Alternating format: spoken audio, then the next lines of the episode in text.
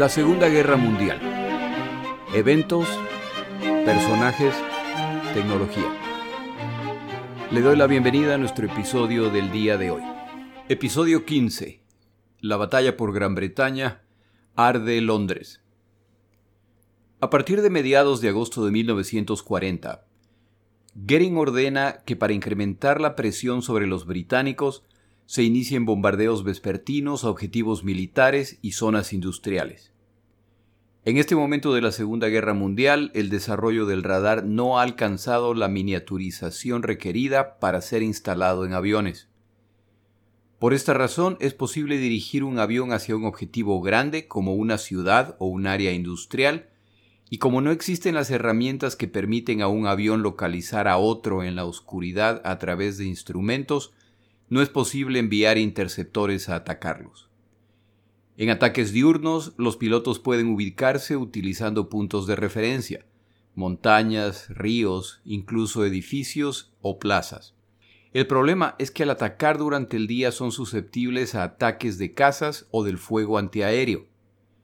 Al atacar en la noche, la precisión del fuego antiaéreo es limitada y este continuará siendo el caso hasta que se desarrollan baterías antiaéreas dirigidas por radar, lo que les permitirá determinar automáticamente la altura, dirección, velocidad y el número de aviones atacantes. Hasta que esto ocurra, el fuego antiaéreo se dirigirá utilizando instrumentos ópticos manuales y las potentes luces para identificar aviones. Estas luces, sin embargo, perdían su efectividad muy por debajo de la altura a la que volaban los bombarderos por lo que eran más un instrumento de consuelo a los atacados que un arma efectiva contra los bombarderos. Los cazas no son de utilidad en la noche. El radar de tierra les puede decir dónde se encuentran los bombarderos, pero es muy difícil encontrarlos. Hasta que el radar alcance el nivel de precisión y miniaturización requerida para ser instalados en casas, se sabe que los bombarderos se encuentran sobrevolando su zona, saben dónde se dirigen, pero no hay nada que puedan hacer.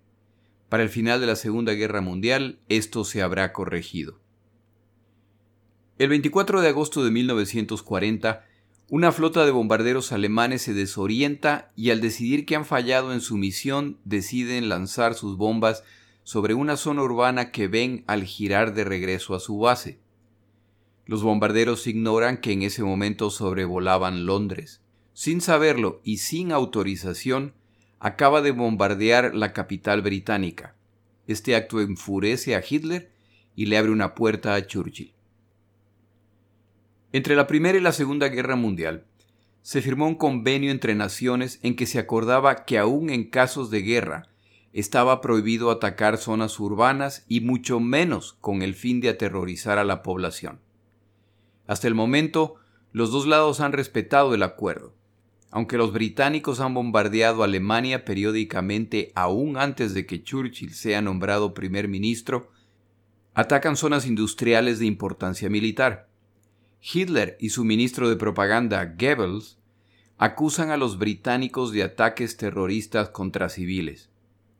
Esta decisión de que no se puede atacar zonas civiles muestra la hipocresía de la comunidad internacional y de los combatientes. Durante la invasión alemana de Holanda, Rotterdam fue bombardeada y cerca de mil personas murieron. Si este ejemplo fuera poco, en septiembre del año previo, los alemanes devastaron Varsovia a través de ataques aéreos y de artillería. Es decir, que este acuerdo como tantos otros existe solamente mientras les convenga a los combatientes. Lo sabe Hitler y lo sabe Churchill. De hecho, Hitler ha dejado en claro que él se reserva el derecho a decidir cuándo empezarán los bombardeos sobre la capital británica. Churchill, el político, no puede aparecer como el agresor brutal. Ese es el papel de Hitler.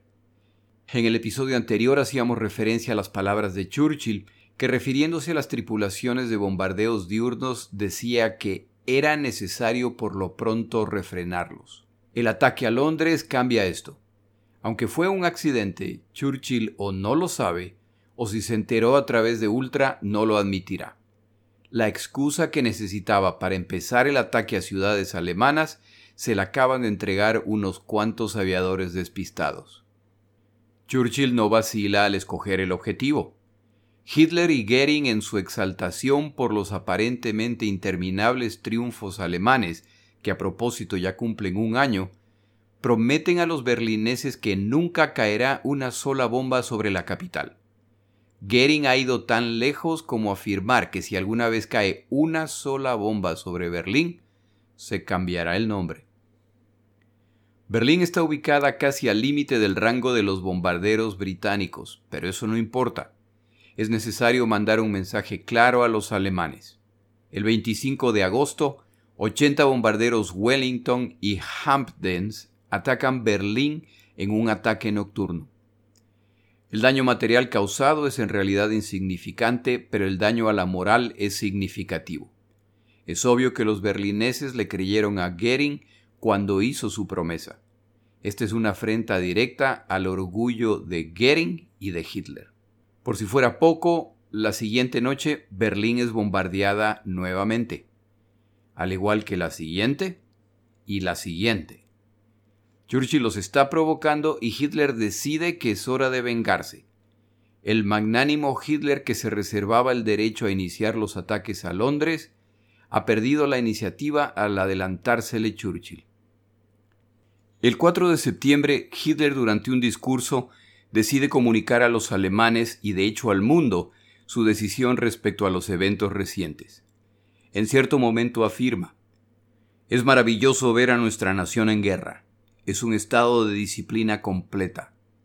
Esto es exactamente lo que estamos experimentando en este momento, mientras el señor Churchill lanza sus ataques aéreos nocturnos.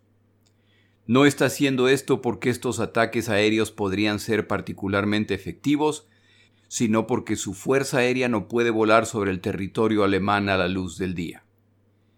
Mientras que los aviadores y los aviones alemanes vuelan sobre suelo inglés a diario, Apenas algún escuadrón inglés cruza el mar del norte durante el día. Por lo tanto, vienen durante la noche y como saben, lanzan sus bombas indiscriminadamente y sin ningún plan en áreas residenciales, granjas y pueblos. Donde quiera que vean una señal de luz, se arroja una bomba sobre ella. Durante los últimos tres meses no he ordenado dar ninguna respuesta pensando que detendrían este comportamiento sin sentido. El señor Churchill, sin embargo, ha tomado esto como un signo de debilidad. Es hora de nuestra respuesta. Noche a noche y con fuerza creciente.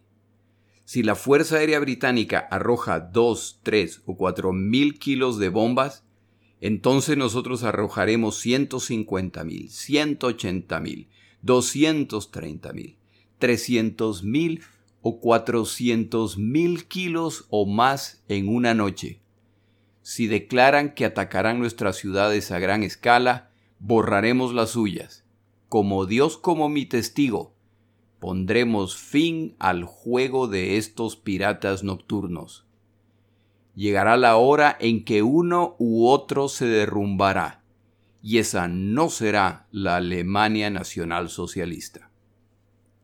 Videos del evento muestran que varias veces Hitler tuvo que pedir a los presentes que se calmaran, ya que no podía continuar debido a los vítores y la celebración. El pueblo alemán, que acudía por decenas de miles a los discursos de su líder, celebra la declaración de que destruirá completamente ciudades británicas. Goering, que sabe que su jefe no es el tipo de persona a la cual contradecir e ignorante de la desesperada situación británica, sigue las instrucciones y ordena a sus comandantes que se dé prioridad absoluta al bombardeo de Londres. Sperler, uno de sus comandantes de las flotas aéreas alemanas atacando a Gran Bretaña, objeta este cambio de estrategia.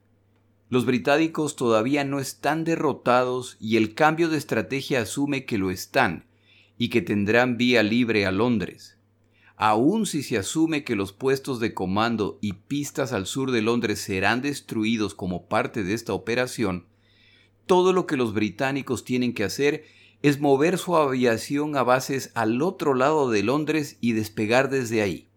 Si se suma a esto que dado el rango de los cazas BF-109, cuando lleguen a Londres contarán con unos pocos minutos para combatir y luego tendrán que retirarse.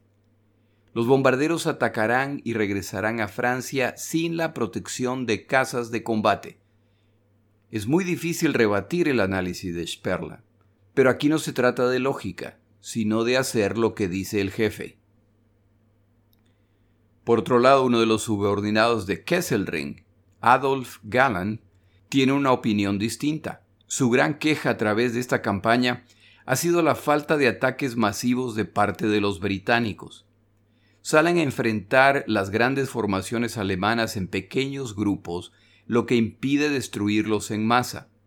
En opinión de Galland, atacar Londres los forzará a salir con todo lo que tienen, y los pilotos alemanes prevalecerán. Atacar Londres podría tener un beneficio adicional.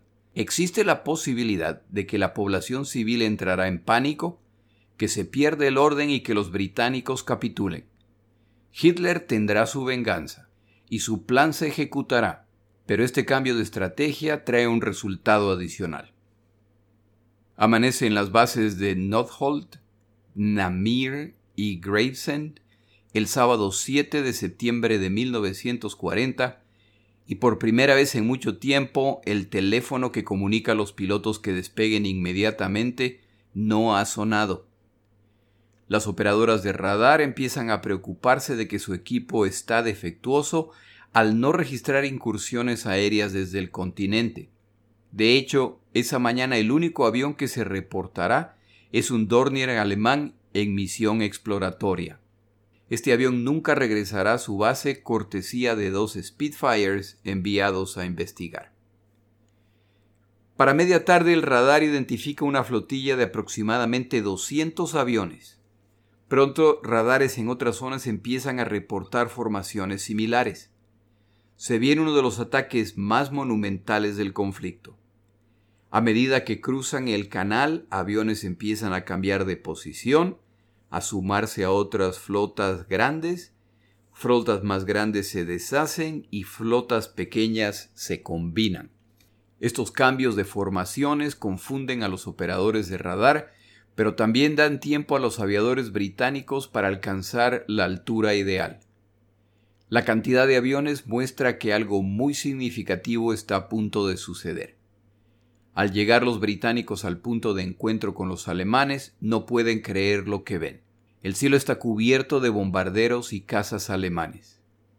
Basados en la estrategia alemana utilizada hasta el momento, los aviadores británicos saben que deben combatir esperando el momento en que los bombarderos se separarán del grupo para dirigirse a las pistas y destruirlas. Están listos a seguirlos en cuanto el proceso empiece. Un poco después de las 5 de la tarde, sin embargo, se vuelve evidente que el objetivo no son las pistas. Dada su dirección, esta gigantesca flotilla se dirige a atacar a Londres. Los huracanes se lanzan contra los bombarderos y siguiendo el conocido proceso, los cazas alemanes que los resguardaban desde mayor altura descienden a enfrentar a los huracanes. El ataque a los bombarderos empieza, pero son tantos que no logran desviarlos antes de tener que defenderse de los cazas alemanes. Los bombarderos alemanes completan exitosamente su misión, pero ahora se vuelve real la preocupación de Sperla. Los cazas alemanes ya se han retirado por estar bajos en combustible y los huracanes británicos ahora pueden concentrarse en los bombarderos. Los aviadores británicos se colocan a la altura ideal y con el sol a sus espaldas empiezan a perseguir a los bombarderos. El Escuadrón 303, constituido por polacos y otros extranjeros, ataca a los bombarderos y en pocos minutos 11 bombarderos son derribados. Los cazas alemanes Bf-110, que tenían un alcance mucho mayor a los Bf-109, intentan defender a los bombarderos cuando escuadrones británicos adicionales se suman y 18 aviones alemanes adicionales son derribados. ¿Quién es el vencedor este día? Depende a quien le pregunte. Los alemanes han alcanzado el objetivo establecido por Hitler han bombardeado Londres y la Fuerza Aérea Británica ha sido incapaz de defenderlos. A partir de ahora, los londinenses tendrán que vivir con un ojo en el cielo al llegar la tarde y noche en preparación para los bombardeos. Si el pánico cunde y la presión para buscar un acuerdo con Hitler se incrementa, los ganadores son los alemanes. La cara opuesta de esta moneda es que efectivamente los alemanes han llegado hasta Londres y los británicos han sido incapaces de detenerlos mientras la impresionante cobertura de casas se mantuvo. Una vez concluida su misión y ya sin la cobertura de los BF-109, los bombarderos alemanes han pagado un alto precio por el logro. Si la proporción de pérdidas continúa como hasta el momento, esta práctica le puede salir muy cara a la Fuerza Aérea Alemana. Por su lado, Dowding aprovecha la inesperada pausa para rotar sus escuadrones y permitir periodos de descanso, sobre todo a los que han perdido muchos pilotos o comandantes. La noche siguiente se repiten los bombardeos sobre Londres. Esa noche mueren 400 londinenses más. Las baterías antiaéreas se movilizan a las afueras de Londres, en algunos casos a expensas de los aeródromos se produce un bombardeo cerca del Palacio de Buckingham, residencia de la familia real. Aunque los daños son mínimos, esto hace sentir a los británicos que sus monarcas también están sufriendo como ellos.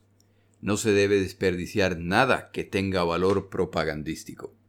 Dos días más tarde, los alemanes lanzan un ataque con 200 bombarderos escoltados por una numerosa flota de cazas. La historia se repite. Los cazas británicos son incapaces de prevenir los bombardeos, dada la cantidad de bombarderos, su disciplina y la gran cobertura provista por los cazas.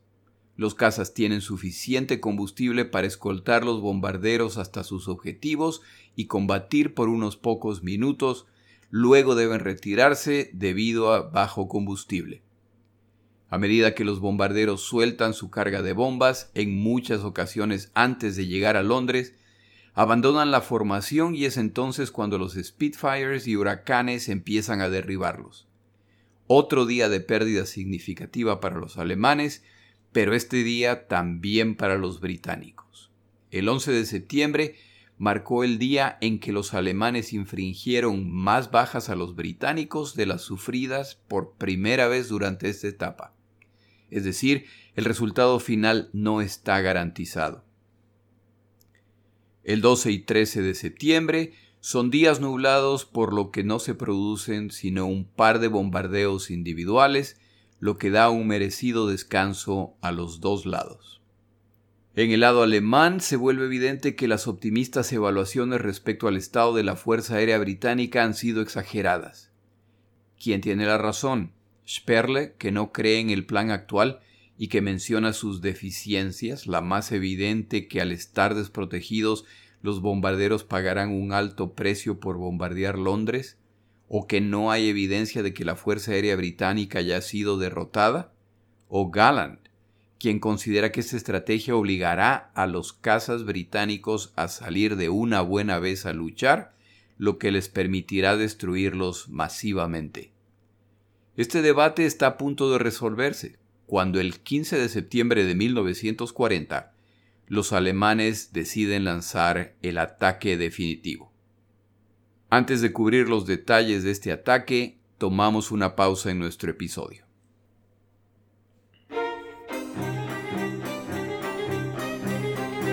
Palabras de Churchill.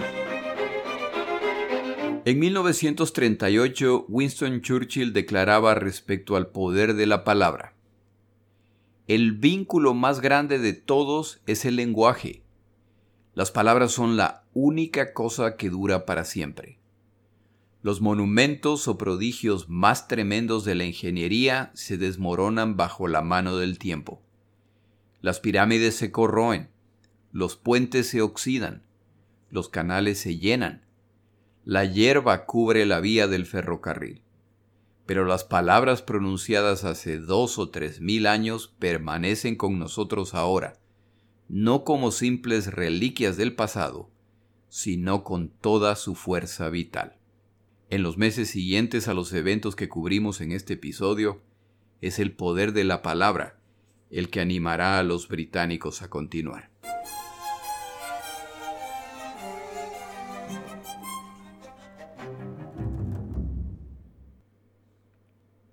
15 de septiembre de 1940. Winston Churchill y su esposa deciden visitar el centro de comando del sector 11 de defensa el que será el centro de la acción este día. Los libros consultados para este capítulo describen este evento como una gran coincidencia o cosas del destino. A mí no me queda claro si Churchill ya sabía lo que pasaría ese día a través de mensajes secretos decodificados. Lo cierto es que se encuentra en el lugar correcto en un día histórico. El cambio de estrategia alemana al concentrarse en Londres, más los días de mal clima, han dado la oportunidad a los británicos de rotar a sus pilotos para permitirles descansar, darles horas adicionales de vuelo a nuevos pilotos, reparar aviones e incluso entregar unos cuantos Spitfires de última generación a los escuadrones. Reparar las pistas y adaptar sus tácticas vista la nueva realidad. El 15 de septiembre es un día soleado y para las 11 de la mañana el radar muestra claramente que una gigantesca formación de aviones se está integrando del otro lado del canal. Como este será un ataque de gran complejidad, Organizar a los escuadrones en grupos toma tiempo adicional. El sorpresivo ataque alemán está en realidad siendo observado y vista su magnitud, todos los sectores de defensa británicos se están activando.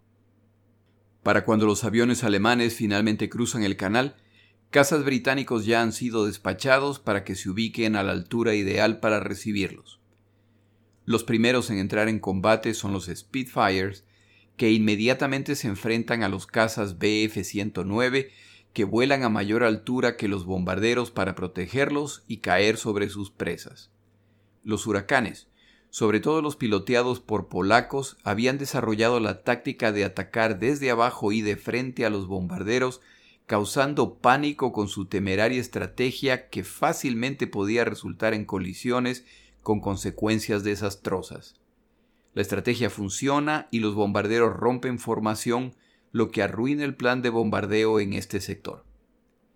Esta es además la señal para que los cazas identifiquen objetivos individuales, es decir, la etapa más peligrosa para los bombarderos. Los pilotos de caza británicos, que hace poco más de una semana sufrieron un ataque devastador y que tuvieron que resignarse a su inminente derrota, ven este encuentro como una oportunidad para la venganza y no la desperdiciarán. La batalla matutina se salda con un significativo número de bombarderos y cazas alemanes derribados. Para las dos de la tarde, el radar nuevamente muestra aviones agrupándose en el continente. Para sorpresa de las operadoras, esta vez el grupo parece ser aún mayor. Bombarderos Dorniers y Henkels empiezan a formarse en tres grupos distintos. Casas BF-109 y BF-110 se suman a las formaciones. Más de 150 huracanes y Spitfires despegan y ascienden buscando la altura ideal.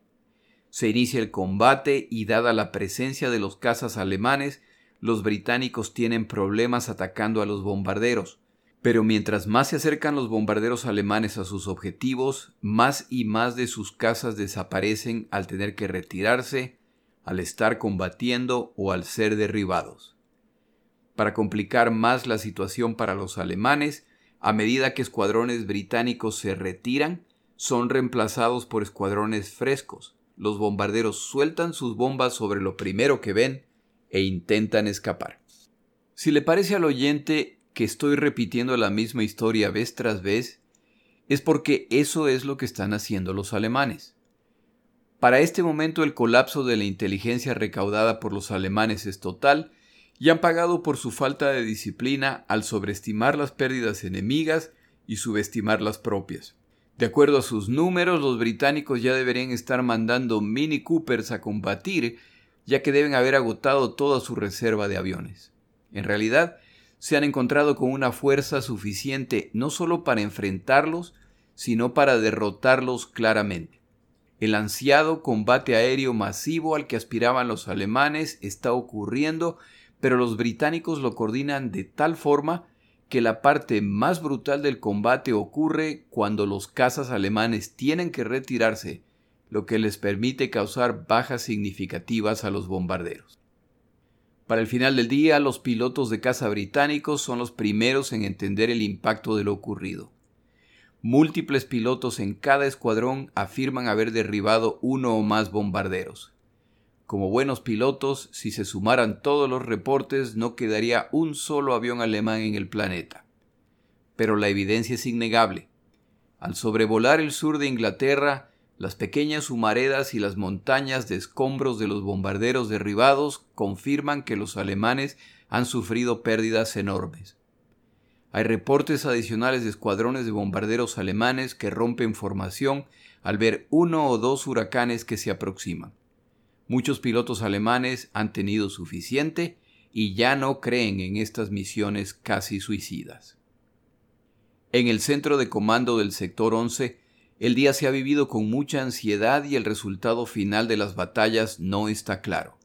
Churchill observa la evolución del combate en los grandes mapas en los que los marcadores indican las flotas amigas y enemigas, su movimiento, además de las luces que mostraban el estatus de los escuadrones británicos, combatiendo en tierra, listo para despegar.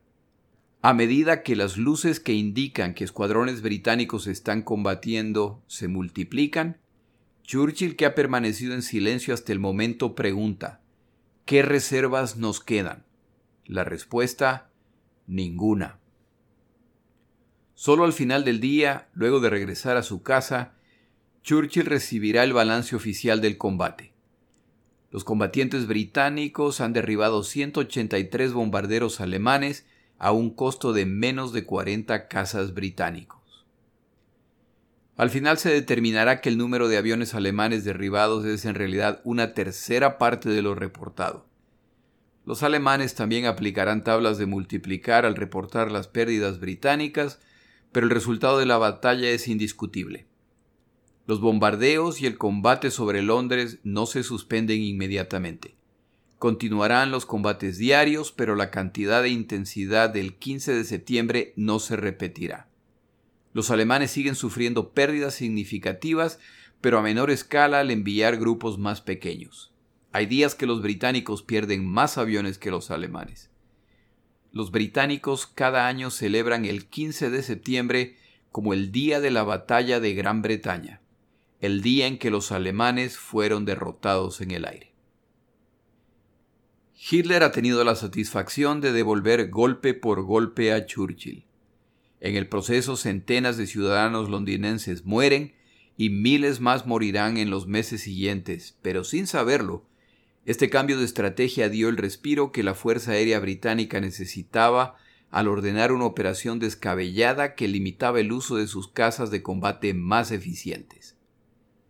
El cabo de la Primera Guerra Mundial, quien consistentemente ha mostrado buen olfato para la guerra, esta vez se ha equivocado al imponer su voluntad a su fiel servidor Goering.